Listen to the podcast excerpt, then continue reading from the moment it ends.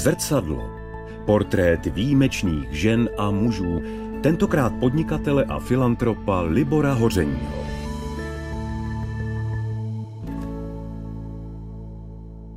to, že mě třeba nějaký média označili jako milionáře, tak mi přineslo víc příležitostí než nějaké závisti.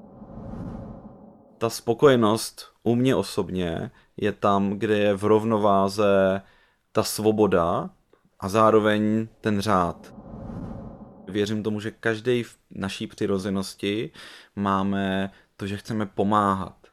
Chceme být užiteční druhým lidem. Už před dosažením plnoletosti dosáhl obrovského úspěchu.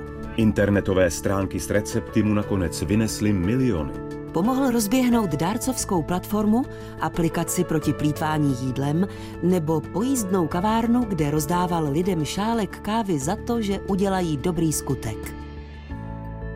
Co ho nasměrovalo k dobročinným projektům? Proč je podle něj důležitá podnikavost? A čím to, že chce pracovat, i když nemusí?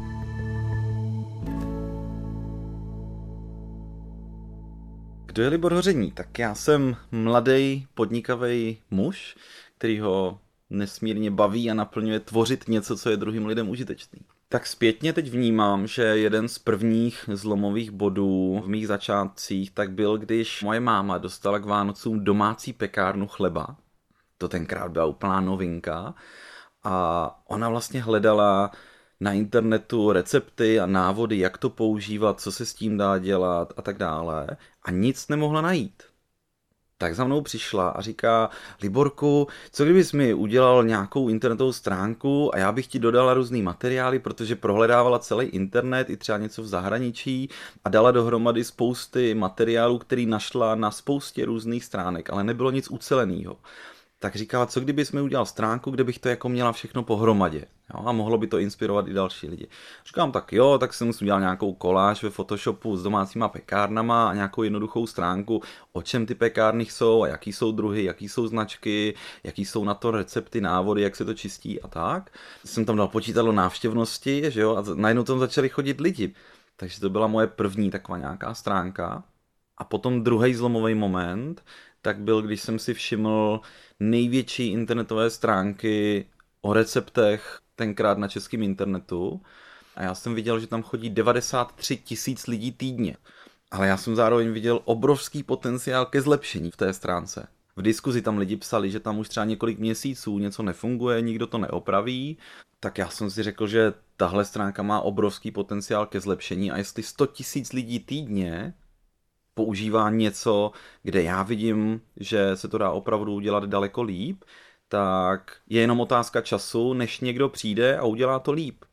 Takže jsem začal tvořit svoji první webovou stránku s recepty a tenkrát vlastně, když jsme ji slavnostně nahráli na internet, jo, tak ono, ono se nic nestane, protože to, že je nějaká vaše stránka online, tak neznamená, že na ní lidi začnou chodit. Takže mně došlo, že musíme dělat nějaký online marketing, Jo, ale já jsem o online marketingu vůbec nic nevěděl, neměl jsem na to žádný peníze.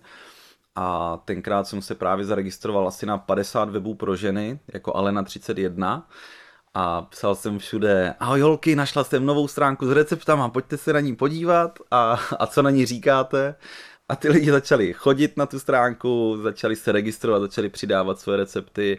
A díky tomu, že jsem tam napsal, co na ní říkáte, tak jsme začali získávat zpětnou vazbu. Takže ty lidi začali psát třeba super pěkná stránka, líbí se nám, ale škoda, že tam třeba nejdou přidat komentáře k těm receptům. Tak my jsme si ty fora vždycky pročítali s tím programátorem a, a když to dávalo smysl, tak jsme naprogramovali třeba ty komentáře a pak jim tam zase Alena 31 napsala, holky, oni už tam mají i ty komentáře, takže ty lidi byli rádi, že vlastně jim nasloucháme a že tu stránku uspůsobujeme tomu, co oni potřebují.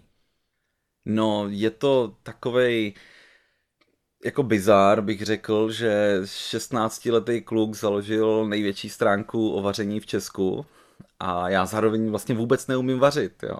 Já jsem nikdy nevařil a nikdy jsem se to ani nenaučil, ale právě díky tomu, že na top receptech jsou tisíce a tisíce velmi šikovných kuchařů a kuchařek, který přidávají svoje recepty, tak díky tomu já vařit neumím. Mě baví tvořit webové stránky a podnikat, tvořit lidem něco, co je jim užitečný, ale tady vlastně ta komunita těch lidí, kteří přidávali recepty, tak eh, dodali ten obsah, což je to nejhodnotnější vlastně na té stránce.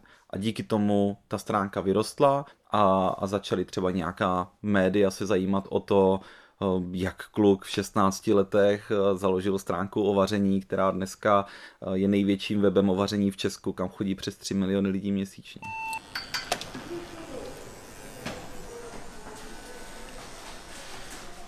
Tak, my se svezem výtahem, protože bydlím až v pátým patře. Tak dolů někdy chodím pěšky, ale nahoru se mi nechce, tak jezdím výtahem. Tak jdem mrknout, co mám v lednici, to moc často nedělám. Ale jo, je tady něco. Nemám tady nic, z čeho člověk jako udělá nějaký jídlo. Já mám tady ketchup, mám tady med, to ani nevím, jestli patří do lednice. Mám tady okurky, džus, nějaké vínko, No a tady třeba vidím sír a ten bude prošlej. No a já mám tady sír a to vidím, že je do srpna. Tak to je přesně to, že jsem kovářova kobila. Stejně jako jsem vedl největší web o vaření v Česku a neumím vařit, tak podporuju nesnězeno a občas něco vyhodím. Hm? No podívej do srpna prostě. To, se, to, je, to je x měsíců, no. Když mi bylo 18, tak právě 40% podíl firmy koupila švýcarská investiční společnost. A ono, když už někdo třeba investuje do vaší firmy, tak ta hodnota té firmy už má nějakou výši. A když váš podíl v té hodnotě té společnosti už je v milionech korun, tak už o mě některé média napsali, že jsem vlastně milionář podle mě vlastně spoustu, jako možná většina lidí v Česku jsou milionáři. Jo? Podle mě není milionář ten, kdo má na účtu aspoň milion korun. Jo, to naopak je hloupost, protože peníze jsou nějaká energie a když to leží na účtu, tak eh, se s tím podle mě nepracuje dobře. Takže naopak podle mě je milionář každý, kdo má hodnotu svého majetku nebo svých aktiv právě v milionech korun ale nijak pro mě nehrálo roli, jestli jsem byl vnímaný jako milionář nebo ne. Prostě jsem dál tvořil tu stránku a bavilo mě to a rozvíjeli jsme ji. To, to, to, to je to, co mě baví a naplňuje. Posloucháte zrcadlo Libora Hořeního.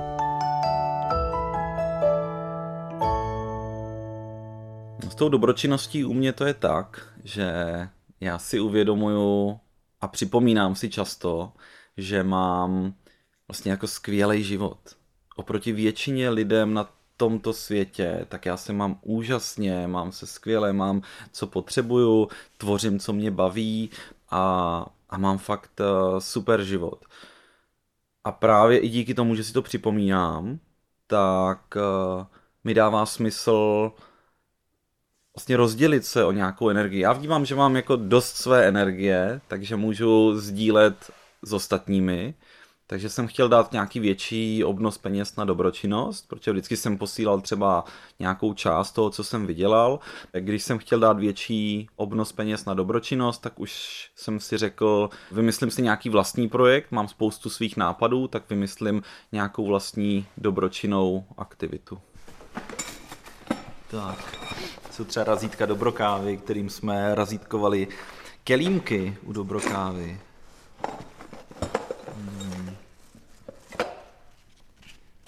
Kuchyni, tady mám zástěru z dobrokávy. Z dobrokávy tady mám hodně věcí, to jsou fakt pro mě krásné vzpomínky. No mě to strašně bavilo, jako Dobrokáva to je nádherný projekt, na který jsem obrovsky hrdý. A my jsme ji provozovali tři roky v Brně na Zelňáku a Rozdali jsme lidem přes 30 tisíc káv za dobrý skutek.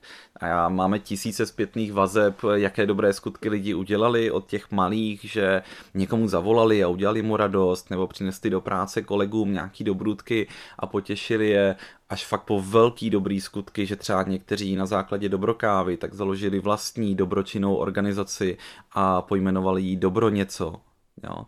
Nebo si třeba fakt eh, šli vyvenčit pejska z útulku a potom si ho vzali opravdu domů a takový nádherný věci, které díky tomu vznikly, to, to je pro mě eh, něco nádherného. Tady jdu na nějaký dobrocertifikát nám třeba někdo přinesl zalaminovaný, co, co složil. Udělen lidem, jejichž dobročinný nápad zkusme my všichni ostatní, chápat jako snahu učit nás skutky nezištnými, byť i malými, dělat o trochu lepší tento svět. A to v každém okamžiku, zítra, dnes a právě teď. Je tedy určen především lidem, co šíří příjemno, radost a dobro kolem sebe, s nimiž na chvíli vyjasní se každé zamračené nebe. Ten princip dobrokávy byl postavený na důvěře, takže když někdo přišel a slíbil, že udělá nějaký dobrý skutek, tak od nás dostal dobrou kávu a odcházel vlastně s tím závazkem, že ten dobrý skutek má udělat. To, jestli ho udělal nebo ne, to už je čistě na něm, to je jeho osobní etika, integrita. Já věřím, že minimálně většina lidí ten dobrý skutek udělala, i kdyby nějaký malinký. Zároveň vnímám, že pokud ho někdo neudělal, tak to je jeho karma, to je jeho zodpovědnost. Já v karmu věřím, nebo v tenhle princip, že co dáváme ven, tak to dostáváme a věřím, že v tomto směru je každý svého štěstí strujcem.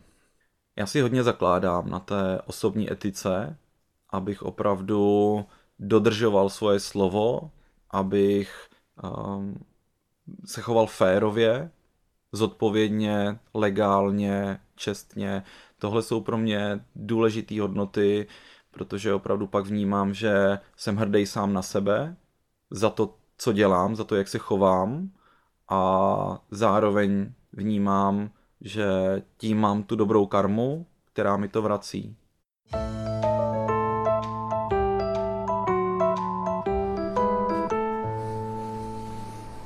Myslím si, že člověk na ulici má náročnější, aby něco hodnotného tvořil.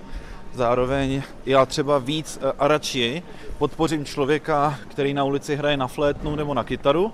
Třeba tady pán prostě vidím, že se snaží, tak mu moc rád prostě dám nějaký příspěvek, protože opravdu něco dělá a mě to zlepší náladu. A já třeba, když u sebe cítím, že se usměju, že vidím, že ten pán prostě fakt hraje a že to baví a že je dobré, že se snaží, tak to moc rád udělám radši, než když někdo jenom žebrá.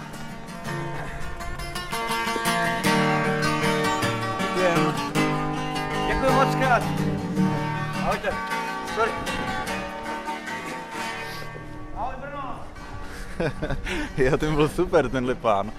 A já taky vlastně třeba, když takhle hudebníkovi na ulici dám peníze, já mu poděkuju.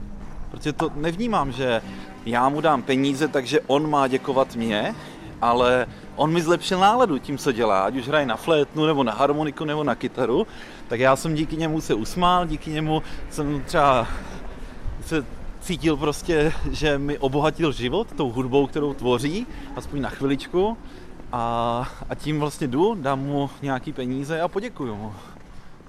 Mně třeba jako důležitý prvek v mém životě, tak mi přijde jenom vděčnost, což může často sloužit vlastně jako takový dobrý skutek, kdy opravdu druhým lidem dáváme najevo, že jejich práce pomáhá, že jsou užiteční tak už jenom toto může být podle mě krásný, dobrý skutek, který můžeme dělat každý den, protože věřím tomu, že každý v naší přirozenosti máme to, že chceme pomáhat. Chceme být užiteční druhým lidem. Jo, čau Jirko. Ahoj. Čau. To je dobrá náhoda. Co tu tvoříš? Uh, valím nakoupit, protože jdeme na hory do Jeseníku. Co vy, kam valíte? Uh, jdeme zachránit trdelník. Uh-huh. Máme objednaný přes Nesnězeno. Pěkně. Budu držet palce, a nezdržu. Vidíme se po víkendu. Uh, jo, těším se. Užij si hory. Děkuji. Ahoj. Čau, čau. My dva jsme spolu v týmu studentské podpory a Jirka se jmenuje Zhoř a já jsem Hoření, tady jsme taková zapálená dvojka. Rozhodně. No, já vlastně říkám, já jsem teďka poprvé v životě v práci, protože doteď jsem vždycky tvořil svoje webovky nebo nějaký projekty, nebo jsem podporoval různé projekty. A teď poprvé v životě jsem vlastně na poloviční úvazek na ICU v Jihomoravském inovačním centru, kde je moje role mentor studentských startupů. A to je něco, co mě obrovsky naplňuje, co dělám vlastně už spoustu let. Mě už spoustu let oslovují mladí podnikaví lidi, že by se se mnou chtěli potkat a budou rádi za zpětnou vazbu nebo za nějaké typy, nějaké rady do začátku podnikání. Takže tohle jsem dělal už spoustu let, ale tak nějak nekonzistentně, že jsem se s nima potkával třeba někde v kavárně, jednorázově, poslechl jsem si, co tvoří, něco jsem jim třeba poradil, s někým jsem je propojil a když jsem se pak dozvěděl, že na JICu hledají právě mentora studentských startupů a bylo to zrovna po tom, co jsem po 13 letech prodal svoji první firmu, které jsem věnoval nejvíc pozornosti, tak eh, v tu chvíli já jsem měl takový období, kdy jsem najednou měl hodně volného času. A na to jsem vůbec nebyl zvyklý. A najednou jsem to období nezvládal úplně nejlíp, protože jsem si dřív zažil období, kdy jsem měl fakt hodně práce a, a neměl jsem moc eh, prostoru dělat jiné věci, než tvořit. A tam to nebylo úplně nejlepší. Pak naopak jsem zažil opak, kdy jsem najednou měl spoustu volného času a tvořil jsem daleko míň a tam to taky není, ta spokojenost. Podle mě ta spokojenost u mě osobně je tam, kde je v rovnováze ta svoboda a zároveň ten řád, nějaké povinnosti. Ani málo svobody, kde mi furt někdo říká, co musím a tady musím být a tohle musím dělat. Ani moc svobody, kdy vlastně člověk nemusí vůbec nic a může úplně všechno. Dobrý den. My jdeme zachránit jeden trdelník přes nesnězeno. A který? Um, tady mám A máte tam jeden uh, na jméno? Na jméno Libor. Jo, tak mám vlastně všechny. Skořici, oříšek, vanilku, lotusky, kakao a malinu. Tak my si dáme tradiční skořicový. Originál je oříšek se skořici dohromady. Uh, tak ten si dáme. Jo? Já poprosím to akorát v té aplikaci potvrdit, že jste si to vyzvednul. Super. Děkuju. Potvrzeno.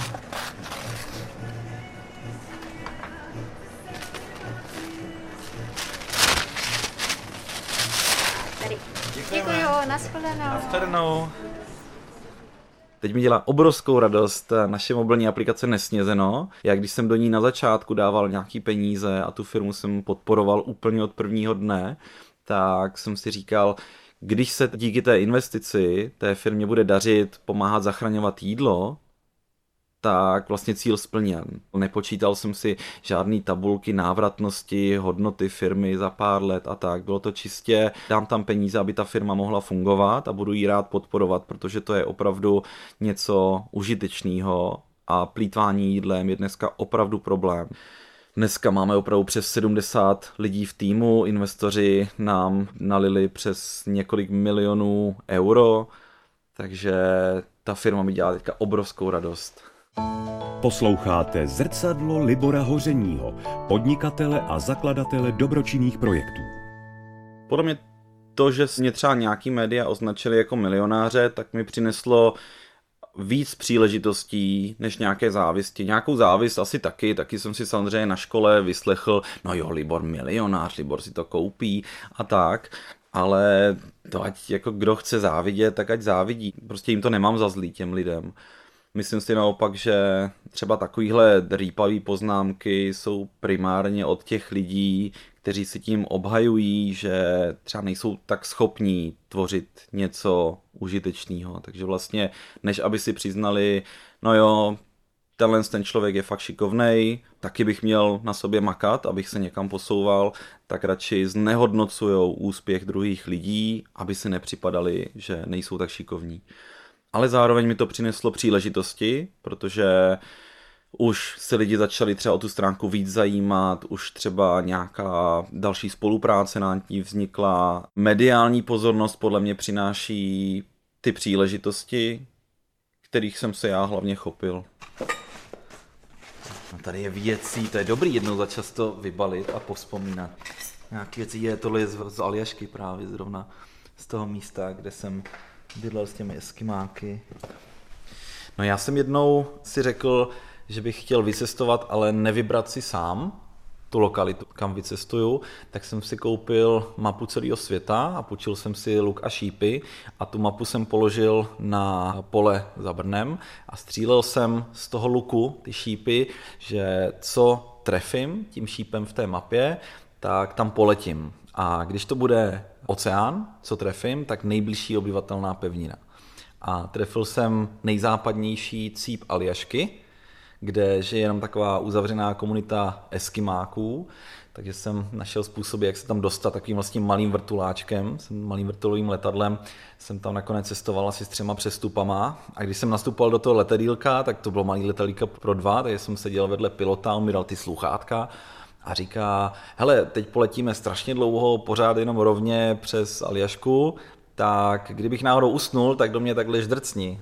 Takže tak to přidalo na odvaze a potom jsem vlastně doletěl na tu Aljašku, vystoupil jsem z toho letadílka a tam mají jeden obchod v té komunitě, takže jsem šel do toho obchodu podívat se, co tam mají a tam mě potkala taková eskimácká babička a tak na mě koukala, co tam dělám. Říkal jsem, že jsem střílel z luku šípem, že jsem trefil právě tohle místo, tak jsem přiletěl a tak se smála a říkala, že u ní můžu bydlet, jestli chci, a že mi bude vařit a že jí potom třeba můžu zaplatit cokoliv budu chtít.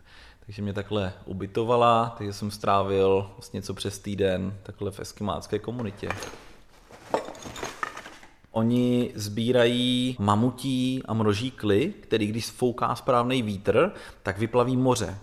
A, a tak já jsem, když jsem tohle slyšel, říkám, tak jsem byl nadšený, říkám, no tak jdeme sbírat mamutí kly, ne? A protože oni to potom letecky odvezou a dá se to prodat turistům. Tak říkám, no tak to je super, tak jdeme nějaký najít. A, a ten eskimák se podíval z okna a říká, hele, dneska zrovna nefouká ten správný vítr. Tak říkám, OK, dobrý, dobrý. Tak druhý den, tak říkám, tak co, dneska jdeme sbírat kly? A on říká, hele, furt ještě jako nefouká ten, ten správný vítr, jo? ty kly by tam nebyly. Tak říkám, dobře, tak třetí den říkám, tak co, ale dneska už jdeme na kly, ne? A on se zase podíval z okna a říká, hele, pořád nefouká ten správný vítr. Tak já už jsem si říkal, hele, já teď zase jako nebudu úplně dlouho, tak, tak eh, jak dlouho, tak prostě nemusí foukat ten správný vítr. A on se v klidu podíval a říká, hele, jednou takhle nefoukal ten správný vítr 10 let. Jo, jako úplně v klidu, úplně jiný vnímání toho času, jak my jsme tady zvyklí všechno rychle, efektivně a tak, tak tam prostě ale třeba 10 let to nedělo, tak jsme dělali něco jiného. Ale ten klid zároveň opravdu si vzpomínám, že tam jak toho nešlo moc dělat, tak, tak ten klid, ta pohoda, nikdo nikam nespěchal, tak to bylo zajímavé pro mě.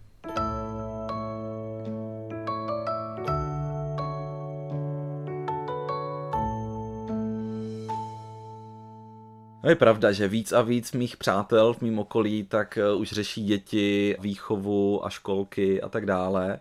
Já mám třeba synovce a ti jsou skvělí, já jsem na ně hrozně hrdý, jsem jejich strejdínek, liborínek, jak mi říkají, jsou jim pět a sedm let. A je to krásný s nima strávit nějaký čas a vidět, jak, jak se rozvíjí, to je, to je za mě nádherný.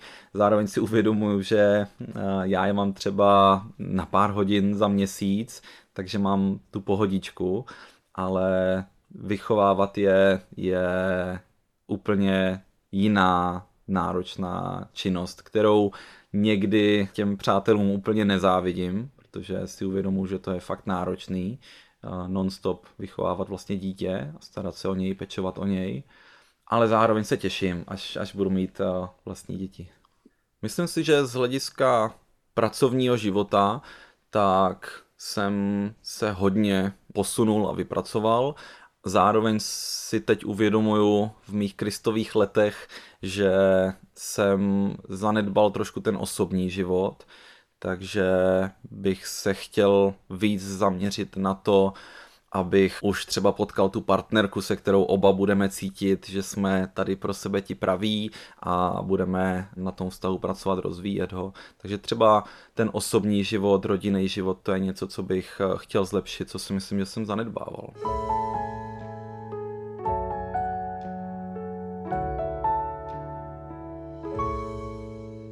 To, že jsem začal podnikat hodně brzo, tak eh, vnímám, že mi přineslo obrovské příležitosti a obrovský životní posun. Za to jsem velmi vděčný. zároveň si uvědomuju, že kdybych se vydal jinou cestou, tak dneska můj život je třeba z toho rodinného hlediska někde jinde, ale zároveň si říkám, že já bych vlastně svůj život neměnil. Určitě ne. Já jsem spokojený tam, kde jsem a kdybych některá rozhodnutí dřív udělal jinak, tak by to znamenalo, že dneska nejsem tam, kde jsem. Takže já bych eh, nic v minulosti, kdybych měl možnost změnit, tak bych radši neměnil, protože by to znamenalo, že bych nemusel být tam, kde dneska jsem.